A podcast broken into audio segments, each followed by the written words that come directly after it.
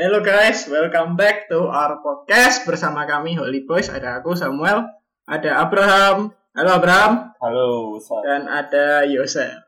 Halo.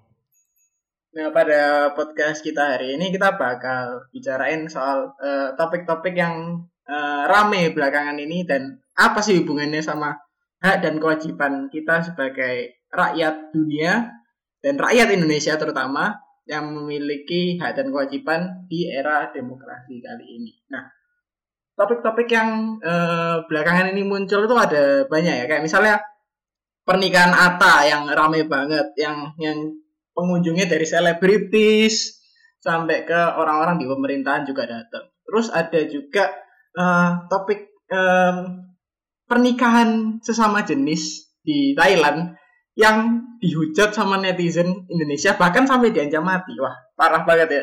Parah, Dari parah. Indonesia sampai Thailand diancam mati pula. Parah, parah. Oke, mungkin mungkin kita bahas yang deket-deket dulu aja nih.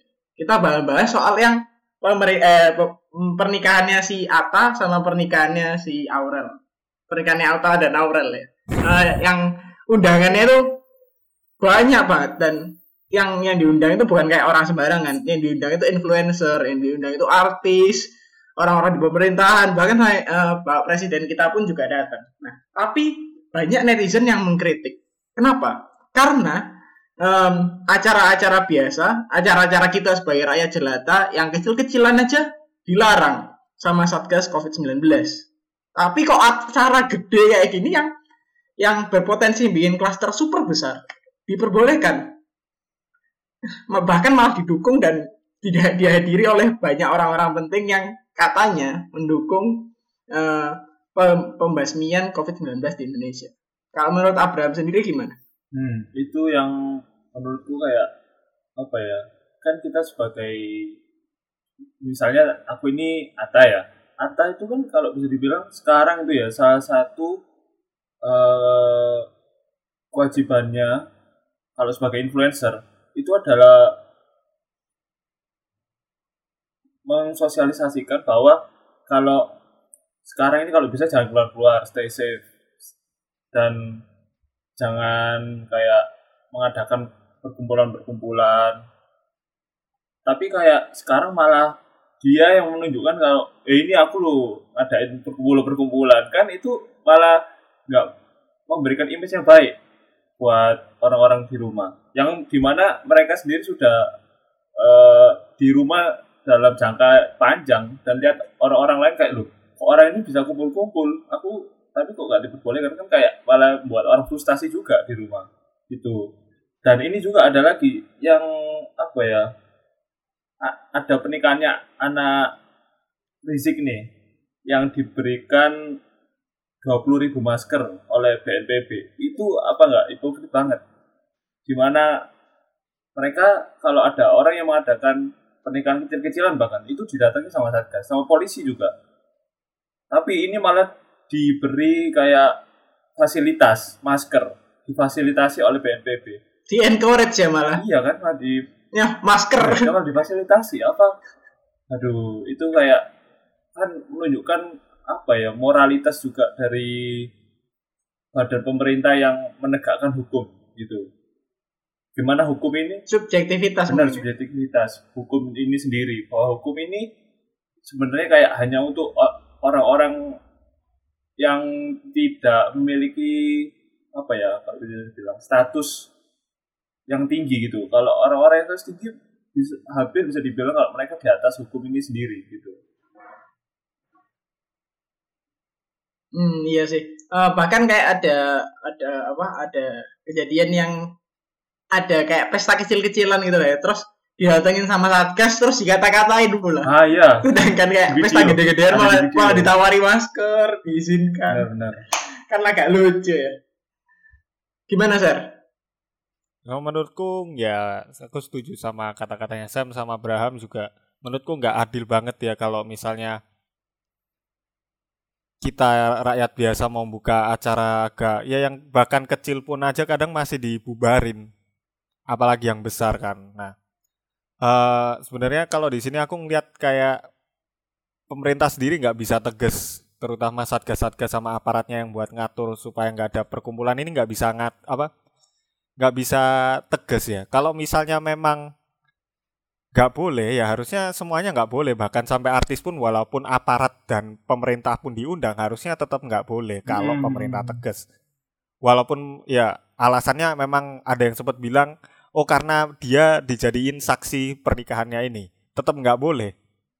Mm-mm. kan aturan di awal bukan kan di aturan awal itu nggak ada perkecualian mau jadi saksi atau apa. Berarti dalam bentuk apa pun mau pernikahan kecil atau besar harusnya nggak boleh kan Iya, seharusnya iya. kayak gitu kan Kalau Nah, kalau kalau jadi kalau jadi saksi maka boleh ya. Rasanya kita tinggal undang aparat jadi saksi. nah Lalu kita undang seribu orang buat datang.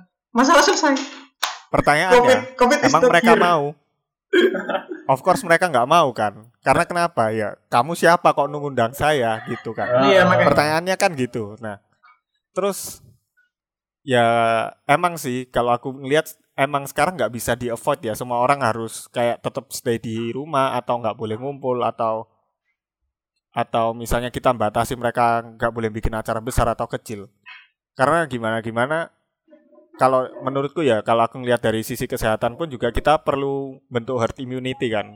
Mm-mm. kalau misalnya kita ter kelamaan dikurung di rumah pun juga nggak ada mungkin kita yang sempat kena tapi nggak ada efek samping mungkin imunitas kita akhirnya nggak kebentuk gitu loh kedua juga kalau misalnya udah nggak bisa ditahan ya udah gitu loh maksudnya nggak bisa ditahan bikin gerombolan dilepas aja nggak masalah itu aturan dilepas maksudku pada akhirnya Iya kalau kita kalau mau menahan diri di rumah terus atau ngurung itu pasti nggak makan waktu cuma satu dua bulan pasti lebih apa mau kita dikurung di rumah nggak boleh bikin acara sampai 7 8 tahun Ya, kalau- 18 tahun kan nggak Hmm. mungkin kan Mm-mm. Kalau mau Ya, dilepas satu ya mending dilepas semua sekalian aja. iya Biar rat, Bener. biar sama rata sama rasa ya kan. iya benar harusnya ya kalau mau lepas ya lepas aja semua kalau misalnya artis bisa buka acara besar-besaran ya harusnya kita juga bisa dong Mm-mm. nggak boleh dong kalau misalnya pemerintah mereka loh Iya. sebenarnya artis loh. kalau itu karena mereka artis kalau mereka orang biasa pun loh sebenarnya sama aja artis pun juga warga negara biasa sebenarnya cuma karena mereka terkenal makanya mereka disebut artis gitu menurutku Ya, jangan-jangan jangan-jangan hak dan kewajiban kita sebagai warga negara ini sebenarnya tidak sama rata dan sama rasa, tapi ada tingkatan-tingkatannya. Kalau artis kita boleh Ada kita boleh apa ya? Privilege gitu. Ngelanggar lalu lintas. Kita boleh ngadain acara. Maybe seperti itu ya. ada membershipnya Tapi ya Membership. ada membership ya, ada ada premiumnya. Kita kita masih masuk free channelnya mungkin ya. Tapi eh, mungkin kita lanjut ke topik yang pernikahan gay di Thailand ini ya. Gimana, Sar? jadi itu kan ceritanya ya ini waktu itu aku cuma ngeliat sih di Twitter cuma karena aku juga waktu itu sempat kaget aja sih kan itu kalau nggak salah dari Instagram kalau nggak salah itu beritanya itu kayak page-page yang sering ngasih berita cuma aku lupa namanya waktu itu apa di situ kasih kasih kayak cerita fakta ya istilahnya kayak fakta gitu kalau berita kalau misalnya ada pasangan gay di Thailand itu mereka bisa nikah di Thailand situ dalam status jenis kelamin yang sama. Terus ada orang Indonesia yang komennya itu pedes banget gitu. Nah aku juga nggak ngerti itu komennya di mana itu aku juga nggak ngerti cuma dia itu komennya itu sampai ngancem mati dan bawa-bawa agama Hmm. kayak keimanan dan moralitasnya Indonesia ya dibawa ke kondisinya mereka. Dan menurutku kan itu nggak benar banget ya. Akhirnya ya banyak itu sempat trending di Twitter dan banyak orang yang nggak seneng. Kenapa? Karena efeknya bukan cuma ke mereka yang di Thailand dari Indonesia ke Thailand, tapi dari orang Thailand ke Indonesia sendiri juga ada yang kena efeknya. Bahkan orang Thailand pun yang sempat kayak apa sih ini orang Indonesia kok resek banget ngurusi ngurusi orang Thailand yang kayak gini. Meanwhile di Thailand itu kan hal yang biasa. Kayak misalnya kamu Hmm. transgender itu udah biasa. Terus gay, Iya. lesbian itu udah biasa di Thailand kan. Kamu bahkan orang Indonesia bisa ngurusi sini dan ngancem mati. itu ras orang Thailand tuh kayak ya udah dah orang Indonesia nggak usah lah ban aja lah orang mending Thailand ngeban orang Indonesia dari sini Hmm. dan beberapa ada yang sempat cerita efeknya ke orang Indonesia itu padahal orang Indonesia yang kerja di Thailand itu bisa nerima itu ada apa adanya karena itu kebudayaan di sana tapi karena image orang Thailand ke Indonesia akhirnya jadi jelek karena hal itu orang Indonesia yang di sana hampir kena pukul rata semua mereka sama nggak bisa nerima perbedaan orientasi seksual begitu Hmm. Hmm, iya sih kayak terkesan memaksakan memaksakan eh, apa yang apa yang aku apa yang aku pegang harus kamu pegang juga gitu ya. Hmm. Jadinya kayak gitu Kalau kalau kayak gitu caranya ya gimana kita bisa memaju ya kan? Ya meskipun ya demokrasi itu memang memungkinkan kita buat berpendapat seperti itu. Boleh berpendapat seperti itu. Nggak ada nggak nggak ada salahnya di mata hukum. Di mata hukum nggak salah karena kan kebebasan berpendapat.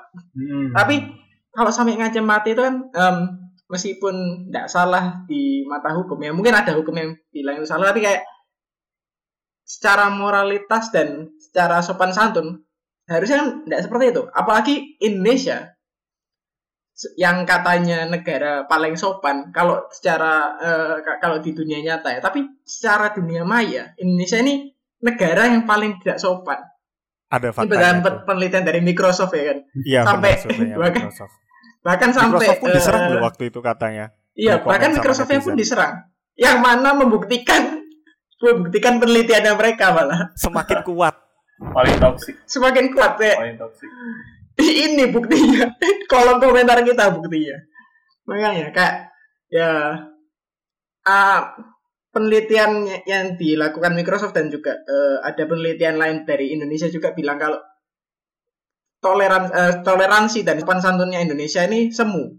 Bukan karena bukan karena kita beneran menoleransi, tapi karena kita berkompromi kayak kita cuman ya kamu kamu hidup, aku hidup. Kayak ya bukan bukan menerima, tapi aku hidup ya kamu hidup sudah. Kayak ya kalau kamu nyenggol aku, aku nyenggol kamu juga. Bakal bakal seperti itu terus. Itu toleransinya Indonesia. Hmm. Itu sopan santunnya Indonesia. Sopan santunnya Indonesia bukan berdasarkan karena kebaikannya, tapi karena ada timbal balik yang diharapkan. timbal balik iya Hmm.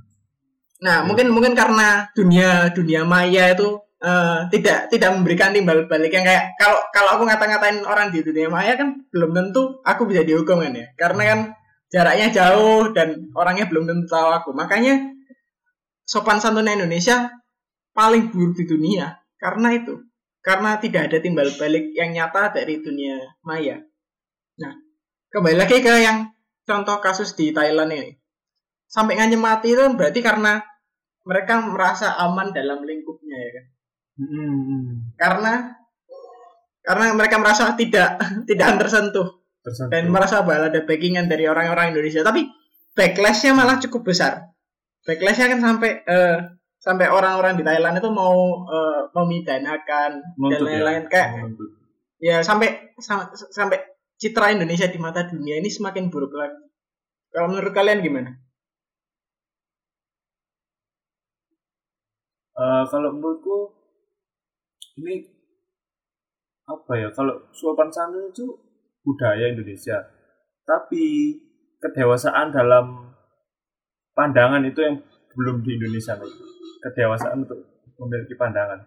Karena di Indonesia itu apa ya orang itu kalau berpikir selalu eh, apa ya mendasarkan atas agama atau mendasarkan atas sesuatu yang bukan dari diri mereka sendiri gitu loh. Kan kalau bias. Nah bias. Kalau bisa dibilang bias. Jadi kayak mereka itu terlalu kaku dalam pandangannya. Mereka tidak berusaha menelusuri sisi gelap mereka sendiri dan kayak apa namanya eh, tidak menelusuri bagaimana mungkin orang lain berpikir kayak gitu loh. Kalau kalau kalau kita sudah kayak mengeksplor itu itu kita sudah mengetahui diri kita sendiri dan kita bisa mengetahui alam dari orang lain juga gitu loh. Bahwa apa namanya eh, hidup ini memang penuh dengan penderitaan. Memang penuh dengan penderitaan. Tapi kita memiliki cara hidup masing-masing yang berbeda untuk melalui kehidupan ini kan? Kita gak mungkin eh, memaksakan pandangan hidup kita ke orang lain. Kan jadi kalau aku lihat dari isu ini sebenarnya pandangan orang satu orang yang kaku dari Indonesia itu bisa mencoreng apa ya image seluruh orang di Indonesia gitu jadinya. Iya, setuju sih aku sama omongannya Abraham. Sama Sam juga tadi. Ya itu image-nya orang Indonesia kan sekarang jadi jelek tuh akhirnya. Mungkin waktu mungkin ya karena beberapa orang Indonesia yang aku tahu ya. Orang beberapa orang Indonesia kan banyak hampir so ya bukan hampir ya, sebagian besar masih belum bisa nerima kayak ya istilahnya LGBTQ. Hmm. Itu mereka masih belum bisa nerima jadi dengan mereka komen bahkan sampai cross country, mereka merasa mereka jagoan. Sebenarnya pun kalau mereka mau mau didatangi hari itu juga ya sebenarnya juga bisa, tapi kan karena ya kalau mungkin sih aku pikir daripada aku harus bikin rame lebih besar mending kalau aku jadi orang Thailand ya aku ban aja orang Indonesia biar nggak usah masuk ke sini juga sekalian. Biar nggak ganggu nggak ngerusak Ya emang sih komen komen komen kayak gitu itu hak adalah bentuk hak, tapi ada batasan. Emang bener kayak misalnya kayak nggak mau dikritik ya kayak, kayak kalau nggak bisa dikritik ya berarti main kalian kurang jauh. Kadang ada yang bisa bilang gitu. Tapi harus ngerti juga mana kritik mana yang bisa ngerusak ya kritik kan ada yang baik ada yang sampai ngerusak hmm. tapi juga kita harus tahu kondisinya itu kondisi kebudayaan itu kita kan beda. Bag, ya nggak usah cross country deh. Jawa sama Kalimantan, Kalimantan sama Sulawesi, sama Sumatera, sama Maluku, sama Papua, bahkan NTT, NTB, Bali, itu pun juga beda kan budayanya. Apalagi kita yang beda negara. Kewajibannya kita itu ya kita harus ngerti mereka. Hak kita ya, hak kita itu emang untuk hak kita ya hmm. mungkin apa ya aku nggak bisa bilang komentar bener juga kalau misalnya kondisi kayak gini jadi kondisi apa kayak seharusnya kita jaga per, kondisi ini nggak sampai kayak gini itu kewajibannya kita emang komentar itu hak tapi sisi koin yang berbela, apa, ber, berbalian hmm. nggak bisa disatukan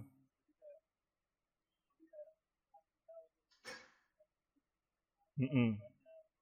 Hmm, jadi kayak iya benar. Jadi kayak, kayak gitu. hak kita untuk menggunakan sosial media bersama, kewajibannya untuk menjaga perdamaian. Gitu. Hmm, oke okay, oke. Okay. Mungkin karena uh, mungkin karena kita kita merasa kita kita sudah memperoleh segala hak untuk bersuara kita kita melupakan bahwa kita ya ada kewajiban untuk menjaga sopan santun yang katanya Indonesia miliki ini di internet ya yang yang mana banyak orang Indonesia lupa hmm. untuk lakukan ya karena mungkin melupakan fakta bahwa Indonesia adalah negara yang harusnya sopan dan mentoleransi segala hal tapi ya hmm. memang itu kembali lagi ke diri kita masing-masing apakah apakah kita sebagai warga negara sudah dewasa di internet ya kita kalau kalau kita kalau tiap tiap orang Indonesia mampu mengintrospeksi diri seperti itu tak rasa kita tidak bakal masuk di listnya Microsoft. Tak rasa kita bakal bakal apa ya citra diri kita di mata orang lain juga bakal semakin baik. Mungkin sedikit closing statement dari Abraham. Uh, dari aku kalau kalau kamu beropini, kamu pasti harus berani untuk menyinggung orang lain. Tapi kamu juga harus tahu batasan dan saat kamu salah harus siap untuk mengakuinya. Itu aja. Hmm, ya. Gimana kalau dari user? Dari aku sama kayak Abraham. Sebelum komentar, sebelum komentar dipakai dulu. Kalau ya dipakai dulu otaknya, dipikir dulu. Jangan asal sembarang ngomong soal atau nulis karena kita nggak tahu kondisi di mana-mana itu kan pasti beda-beda ya kalau misalnya kita komen, berarti kita harus terima feedbacknya. Soalnya gimana-gimana kan nggak ada semua itu yang benar atau salah, jadi kita harus bisa terima itu. Dan juga harus tahu batasannya. Kalau misalnya dikritik, kita harus terima. Jangan malah denial. Kayak kondisi yang contohnya Microsoft tadi. Udah sih gitu aja aku. Oke, okay, um, sekian dari kami eh, para Holy Boys. Eh, kami mengucapkan selamat menunaikan ibadah puasa buat Selamat menunaikan ibadah umat puasa. Muslim yang yang sedang melaksanakan ibadah puasa pada bulan ini. Semoga puasanya dapat menjadi berkah dan dapat menunaikan ibadah puasa hingga selesai. Terima kasih telah mendengarkan. Sampai jumpa di episode berikutnya. Peace. Bye-bye. See you.